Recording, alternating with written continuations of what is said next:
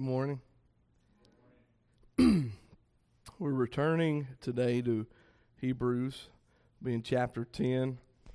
And I'll just read uh, the first few verses, and then we'll begin looking at verse 1. It says, For the law, since it has only a shadow of the good things to come, and not the very form of things, can never by the same sacrifices which they offer continually year by year make perfect those who draw near. Otherwise, would they not have ceased to be offered because the worshippers have having once been cleansed would no longer have had consciousness of sins?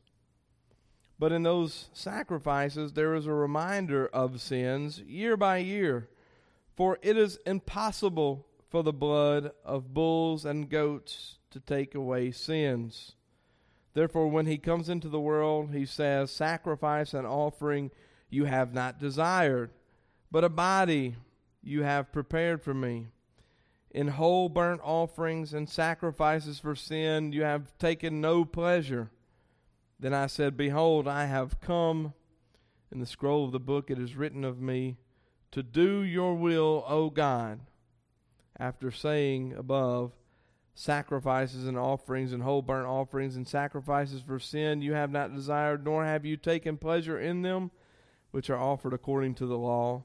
Then he said, Behold, I have come to do your will. He takes away the first in order to establish the second.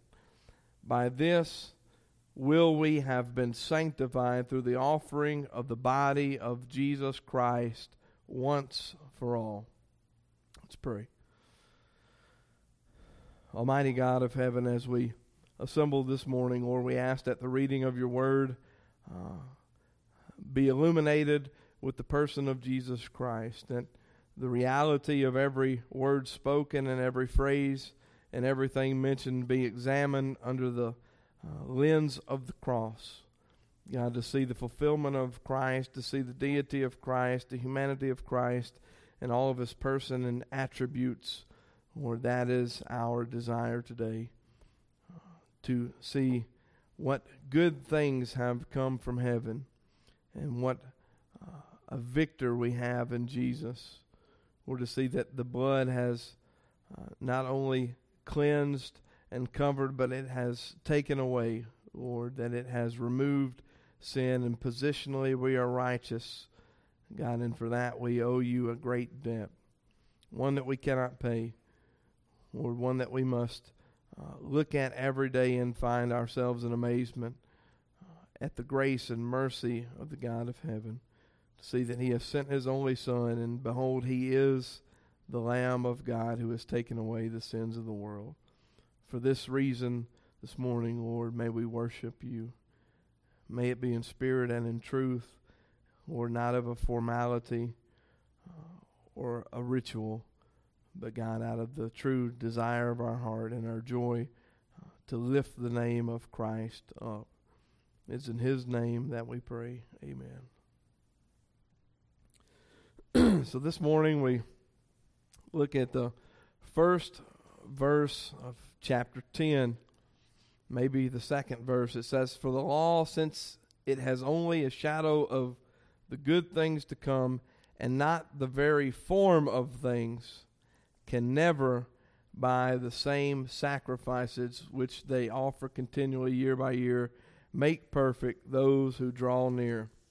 This is uh, not to be seen apart from what we have experienced previously throughout the entirety of Hebrews. There has been a great case uh, for the deity of Christ and for the sufficiency of Christ throughout the previous nine chapters, beginning with who Christ is in the first, being the very Son of God. And interestingly enough, uh, the thing that it says, the exact imprint of his nature.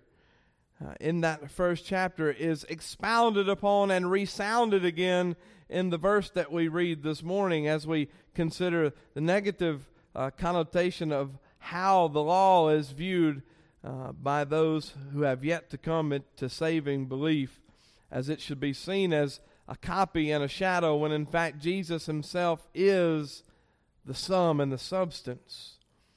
We remember from chapter 9, several things have been uh, brought to our attention. Uh, the fact that there is a sanctuary on earth, and yet there is one in heaven far surpassing. There is limitations that are seen in the earthly service of men and a priest in chapter 9. And we see that those limitations are not applying to Christ, for he has gone beyond the veil. He has made access to God a possibility and a reality for those who believe in him. For even the best of priests could not take with them sinful man.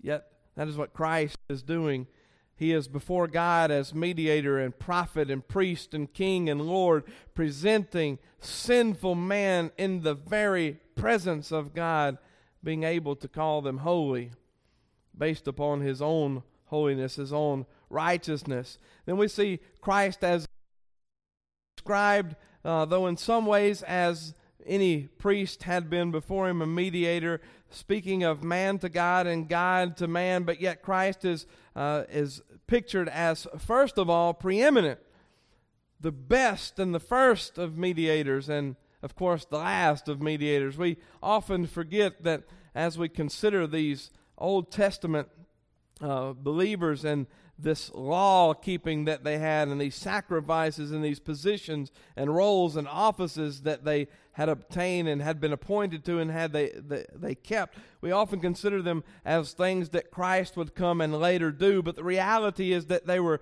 things that Christ had already done in eternity. Before the creation of the world, he was the Lamb of God, and this morning the text will present uh, an accurate depiction of that. As we also consider in chapter 9 the sacrifice. The earthly sacrifice of animals, bulls, goats, lambs, those things mentioned this morning, doves, and whatever else have you.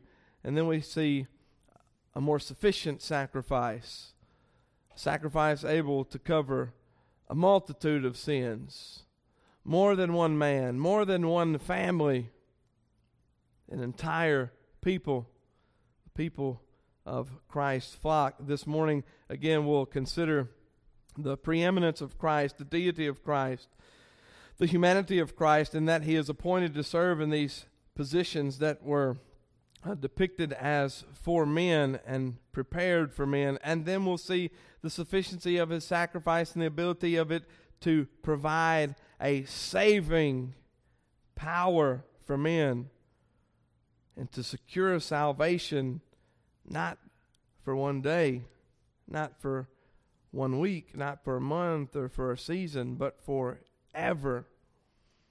Says, for the law. The consideration, the first point of the text this morning is to examine Christ fulfilling death and sacrifice on the cross in opposition to that which the law would depict.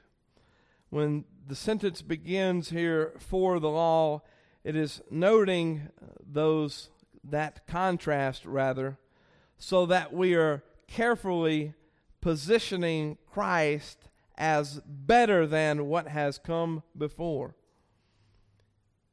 The text of Hebrews has done a great deal to describe for us the superiority of Christ, and it is but uh, vaguely noted in just the phrase for the law because it is about to determine for us that which we should take away from all of the scriptures that Christ is greater.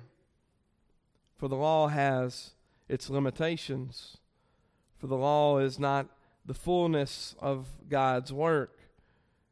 In all actuality, we know that the fullness of God's work was Jesus Christ going to the cross taking upon himself the sin of man, all whom would believe in him, and imputing to them his righteousness. This is the connection here as well. Though it is drawing a distinction, it is a connection between the law and Christ, showing what the law was to do, and that was to serve Christ. Oftentimes, and even today in Jewish orthodoxy, the law is not serving, but men are serving the law. The problem is that the law was to serve the Christ, to serve as John the Baptist was one speaking and one shouting and one professing and preaching from the wilderness the Christ to come and who now has come. Says, For the law, since it has only a shadow of the good things to come. Interesting uh, choice of words here, and I want to look at these words uh, in the original language. And though I don't speak Greek, you'll have to permit me to uh, do some damage to the way these words sound. But uh, the law is first depicted by uh, a Greek word here, appears to be nomos. Uh, it is a law that is recognized in its language as being assigned, meaning the law is not uh, the governing medium, if you will. It is the body that God has set in place for himself to govern the people. The law is not the top of the totem pole, though it is uh, often times viewed like that. That the law is the supreme law, when in actuality, Christ is supreme ruler. God is head over both the people and the law. These things, as we see, are only a shadow, the text continues to say. They were to have to hold, to maintain for a while, to serve, as I said before, of good things, yet only a shadow. The word shadow uh, is depicted here as a not not just a shadow as if we would think a building casts a shadow, but it is to serve as an outline. When we think of an outline, I immediately spending so much of my young adult time in college, some 10 years. I made a profession out of it. I made many outlines, and as I considered the word, the true um, meaning behind the word shadow here is an outline, I thought, you know, an outline is at, at very best a, a short and brief summary of what was spoken. And so, as the law is presented here, it is presented as an outline. And though as good as an outline may serve uh, to begin stu- being studious, it will never suffice as sufficient information for a test. I've never seen anyone study their outline for a test. We study notes, uh, we study uh, equations and things, and we get deeper than the outline. And if we had only, uh, and, and our Hebrew counterparts here had only looked at the very text of Scripture as it is presented in Hebrews and saw that the shadow was but an outline, they would have known that it meant to dig deeper. It meant to look beyond uh, the very top surface. This shadow, uh, though being a very uh, primitive use of the word, was to tell us that there was something more, that there was something greater to have from what was being depicted in the law. Think of it this way that men had, uh, through the prophets, seen glimpses and, and partial uh, realities of who God was. And what God did is He provided in the law an outline of what He expected and who He was. He, he was providing for them a set of rules and a set of things that were depicting his goodness and his righteousness and his character and his attributes, but it did not provide that for someone else. We think about it with any type of law. It's good to do this, it's not good to do that, but can we equate goodness in those types of uses with godliness? And the answer is no, it doesn't make someone godly to simply make the choice that God would have us make. We know moral people can do that. People without God, uh, people who have self righteousness may make good decisions at times. They may make good choices. And the law was doing, it was serving as a shadow, as an outline, but it was not the fullness of the goodness of God. It was something to be seen and looking for the real thing. When we see a shadow coming over of a plane, we don't look at the shadow and go, wow, that's an amazing plane, do we?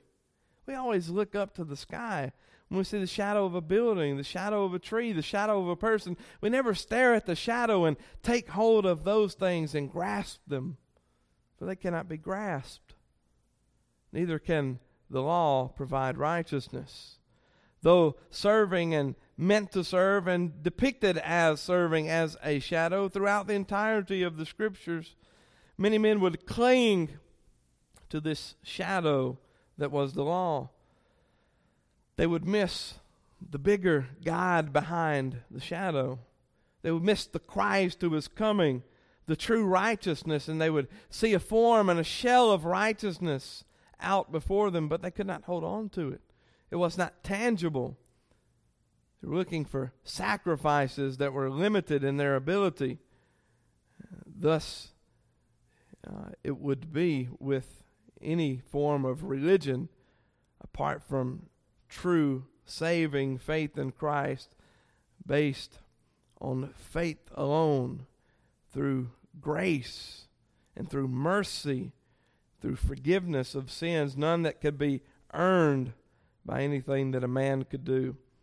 It was a shadow of something particular, the text says. The law, since it was only a shadow of good things. Think about how we, throughout history, have abused the law. When it says good things here, uh, we are to understand that these good things are meant to be good things from heaven, good things from God good things that are not measured uh, by their existence upon earth, but good things that will live into eternity. What would the law itself do? If it does not point us to Christ, it simply points us to temporary morality, momentary righteousness, though it be self righteousness. Here, the good things to come are and the shadow of good things to come were first and foremost speaking of Jesus the Christ. And the result of the work of his finished work upon the cross shadow of good things. An icon a small picture a scan if you will Nothing like seeing the real thing. Here, having a shadow is uh, an obscure representation of the nature of the man who would come in the flesh and do everything that the earthly establishment through sinful men could not do. This began, uh, of course, with the sinful man all the way up to the priest and his sacrifice.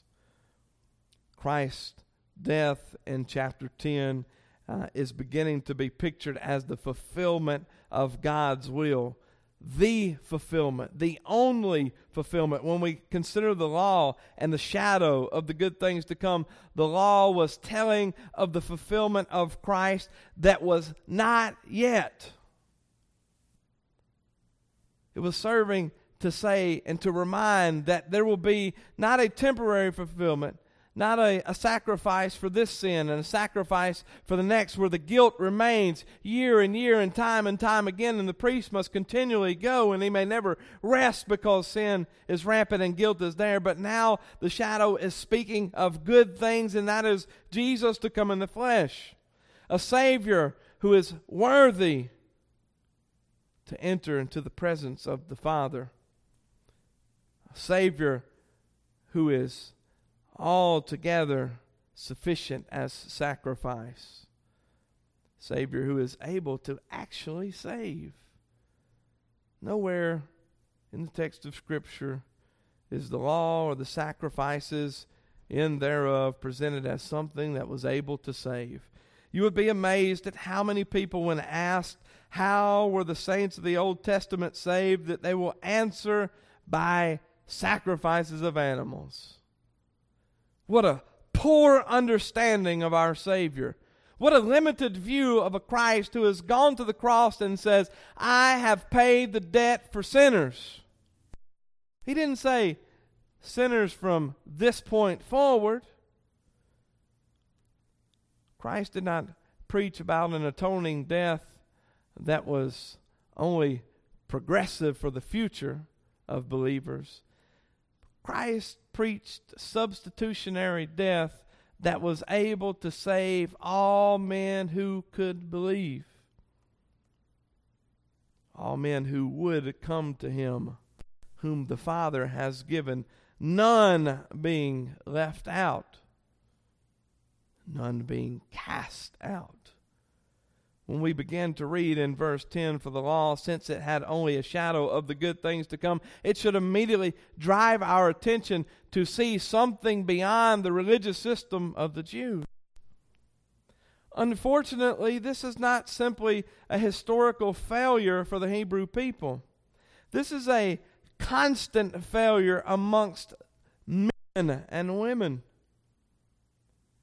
We are grasping onto shadows number of shadows, grasping on to the shadows of a church building, we grasp on to the shadows of vacation Bible school and small groups and church giving and donations. We grasp at a lot of shadows that we think somehow will uh, supply for us something that we are lacking. And the reality is, what we are lacking, and the shadow should be speaking of, is the preaching of the Word of God, in so much as that Christ is exalted and that we are constantly no longer reminded of the guilt of sin, but the, the sinful men that were saved by a sufficient sacrifice. Christ, through these good things to come, is re- replacing guilt with love for the Savior. He's replacing guilt with the desire to live holy, righteous lives before God. He is replacing the guilt of sin with the joy of salvation. That's not what we see oftentimes in churches. We're looking at a shadow of good things to come, but often the shadow of good things to come people are looking for is a shadow of temporal things. Looking for a shadow of riches, shadow of prosperity, a shadow of physical and mental health, rather than to see Christ high and lifted up.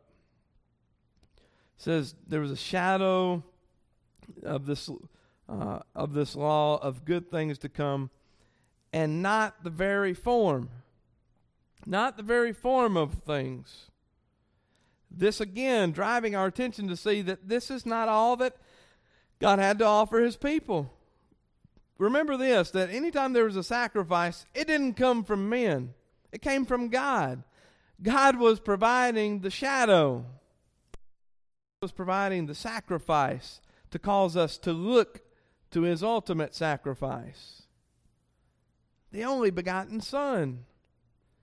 The lamb that he provided, the ram in the thicket for Abraham, any other sacrifice that you have seen throughout the entirety of the Old Testament was not simply a, a temporal sacrifice that was needed in that time, but it was a spiritual sacrifice literally provided for God that they would look to the Christ to come, the Lamb.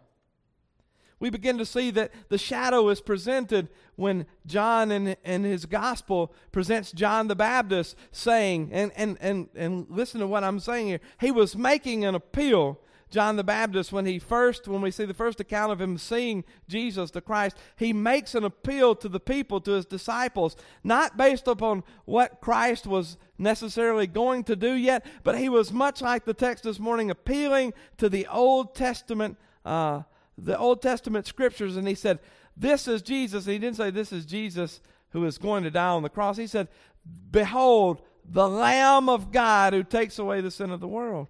He was saying, Behold, there is the form, the exact of which the shadow has been made. He was appealing to what they knew of scriptures, like the Jews often like to do. They still do today. We need to say this. We need to do this. We need to pray this way and wear this and not wear that and don't trim this beard. don't wear this head covering. Don't do this. Don't do that. Don't eat this. And what John the Baptist was saying, all of those things that you're looking for, here he is, the Lamb of God. Here he is. says these were not the very form of things, not the very express image. Note to be taken here this was not a saving sacrifice, this old system. This was not true morality, this old system. This law is not righteousness, we know. This is not reconciliation before God.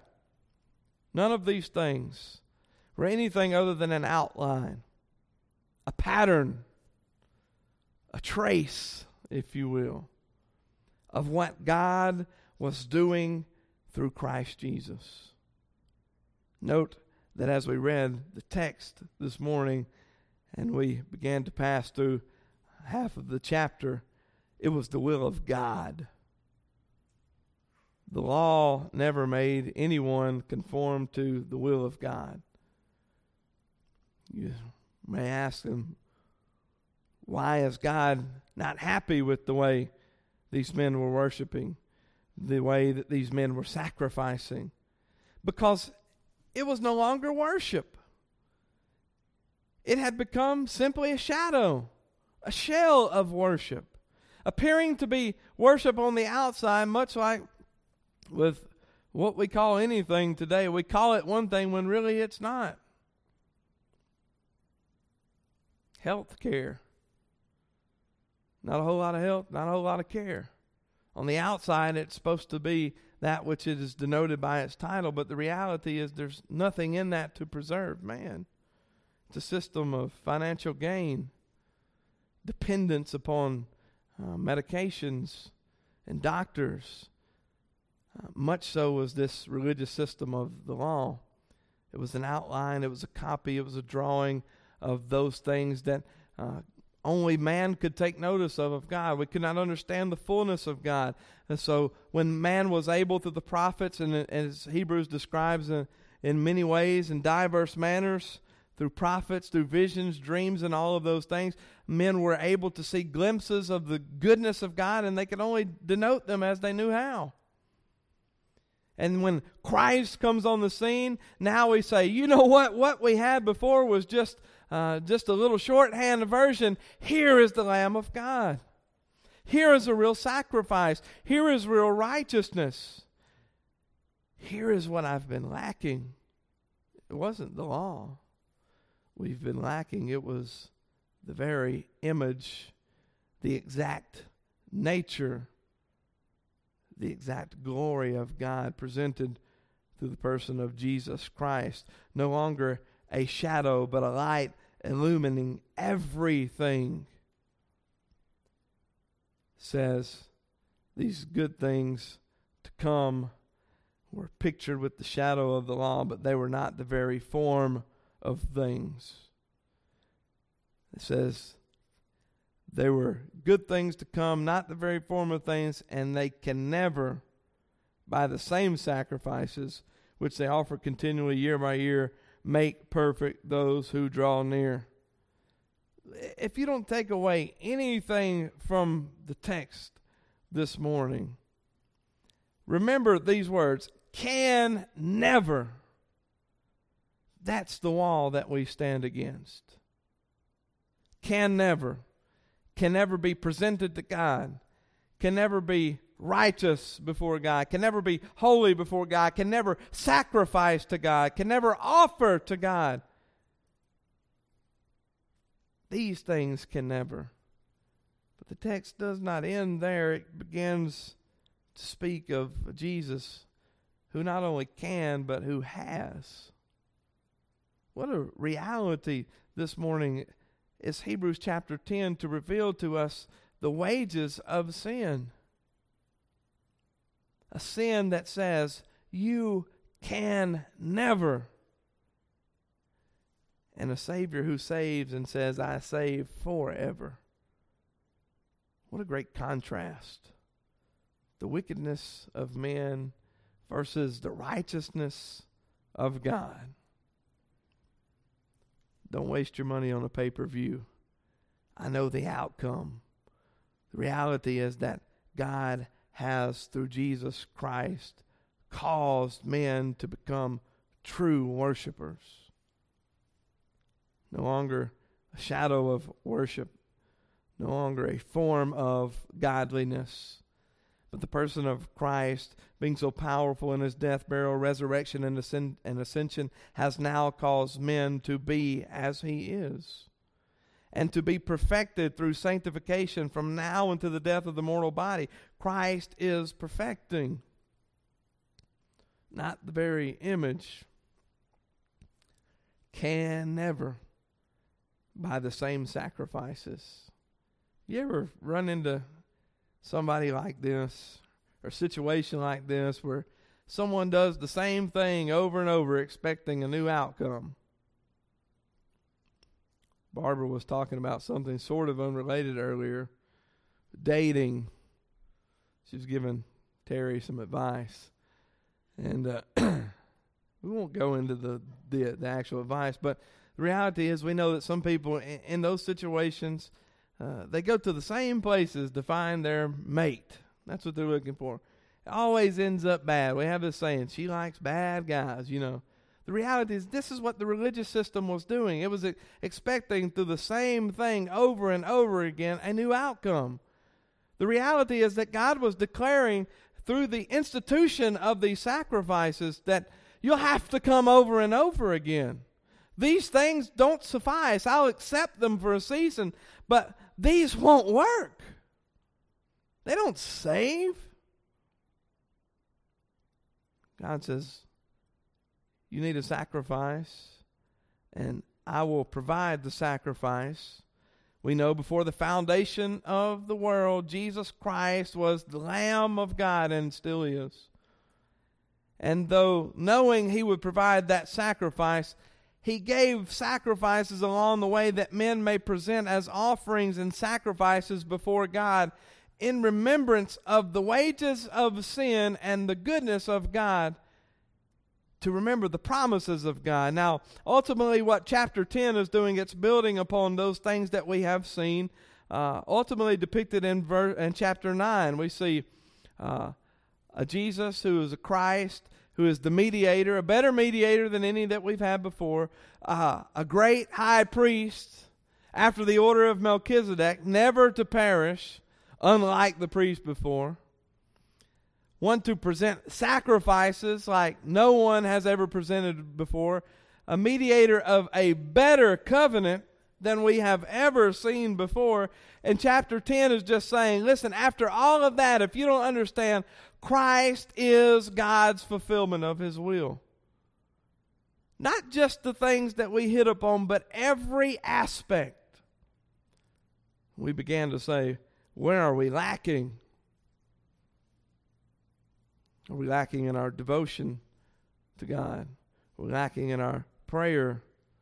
Are we lacking in our offering and giving? Are we lacking in our worship? Are we lacking in our singing of the joyfulness that we have in our hearts to God? Are we lacking in any area? And his answer here is Christ is the fulfillment.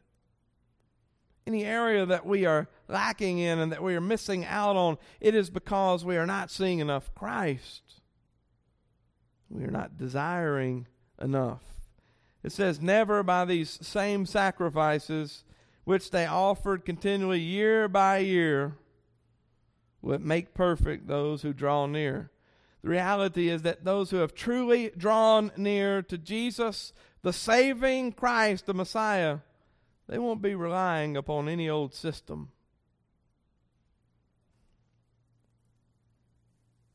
They won't be relying upon any other sacrifice, any reciting of a specific prayer any eloquent words before God. They will only confess that Jesus Christ is Lord. We sing a hymn, as I often mention in many sermons. It is enough that Jesus died and that he died for me. That is the sum of the first verses of chapter 10 in Hebrews. It is enough that Jesus died and that he died for me. That he did not go to the cross to make himself look good. He did not, of course, die for his own sins, but he died for the sins of the world, those repenting and believing in him. We don't offer sacrifices of animals continually year by year anymore. Some may. Some may offer those. They do know well to your soul. Nevertheless, we're called to offer our bodies as a living sacrifice daily. You know why? Because daily is God's mercy upon us. Daily is God's goodness shining upon us, His countenance, His blessing, His Son mediating. He doesn't take a day off. Thank goodness for you and I. Sin has not taken a day off. Reality is that men may cling to things that are simply a shadow. Can you imagine grabbing the shadow of a rope if you were falling off the side of a mountain? Grabbing the shadow of a life jacket. Why would you grab the shadow of a substitutionary atonement when you can cling to the Lamb of God? When you may come to the cross and experience His mercy and His goodness. You may put on His robe of righteousness. What good is it? Any of these other sacrifices, I, I would present to you that the text of Scripture would say, Give it all up, two mites or two kingdoms, and simply have one lamb. That is what Paul would have us do. That is what Jesus would declare to a rich young ruler sell all that you have, keep one lamb, the Lamb of God. He was told as coming, he was pictured, again, as I said earlier, by John the Baptist being this Lamb of God, appealing to the, the nature of the sacrificial system, the law, that shadow that was in place. This morning, he is pictured as a Savior of men. The Bible says today is the day of salvation. For some, that is true. For others, today is a reminder of salvation. And it's a day that God is still saving, saving others and saving me. For if we make it beyond the service and we go home today and we begin to sin, or maybe we, we begin to sin when we look at that buffet over there. God is saving from sin, from hell. Are we not called to be true worshipers? Are we not called to battle with sin by remembering Christ? By having the same mind that is in Christ, by having the same desire, and that is to fulfill God's will. God's will is that the Spirit of God would use the Word of God to make the men of God look like the Son of God. This morning, if you're here for any other reason, then you have come in vain. Do you will that God would use His Spirit and His Word and His Son to make you righteous, to present you holy? Is it your desire and your joy that God has presented his own son at the altar so that you may live and have life in his name? If that is a reality, there's a reason to shout for joy from the pews this morning. For the same reason, uh, there may be some need for concern for others. Just as much as the law was serving as a copy and a shadow, so was the Old Testament religious system serving as a copy and a shadow for the church that Christ would establish. Those believers would soon be moved to leave the religious system and cling to the cross, no longer offering sacrifices no longer having to be tied down by a certain beverage or a certain food, a certain garment, but called to come together, to assemble together, to worship as the church of Christ. To worship, to come together, to assemble, to pray for one another, to consider one another's burdens, to lift a finger where we may to help, like the Pharisees and Sadducees and any other uh, the religious people of the times would not do. Not only are we called to see the fulfillment of Christ this morning, but we are called to, to see how the church is to fulfill the will of God, to see our responsibilities, uh, to see our character, to see those attributes of Christ that we are to portray to one another, and we are to portray to our neighbors in the unbelieving world. To remember that this gospel is not just one that we must come and sit and hear, but one we are all called as well to preach. This is the fulfillment of God's will that we are not to keep merely as a treasure for ourselves, but that we are to invest in others. That we are to proclaim in every season from the rooftops, the valleys, and out in the streets. The good news this morning is that Christ has died, and it continues with Christ has risen. And as we have seen throughout Hebrews, Christ is mediating. No fairer judge will you find, nor more gracious than Jesus the Christ. Let's pray. Father God, as we uh, consider our Savior this morning, Lord. Let us uh, let us bask in His glory and His goodness. Lord, we just pray that the wisdom of heaven and the discernment of the Spirit would abide in our hearts, that we may uh, take the words that we have read from the pages, Lord, and that we may apply them to our hearts, and that they would be taken uh, with great measure, O oh God, that we would fill up on the goodness of God. Lord, that we would be indwelt not only, but infilled with your Spirit. God, that we would be taught by it, led by the Bible, taught by the Spirit, as we say. Lord, and that we would be unable to be shaken by the world, moved by every wind of doctrine, but only those things that are true of our Savior. Where may we, may we trust in Him as a sufficient sacrifice. Or may we uh, today express our joy and our gratitude over a Savior whose one drop of blood, one sacrifice can do what a lifetime of sacrifices never put a dent in. Lord, we don't want the shadow. We want the Christ. Lord, as we look at your word this morning, we know that you have prepared him for us and us for him, O oh God. You have given each one of these sheep to this good shepherd that he may keep them and that he may not lose any.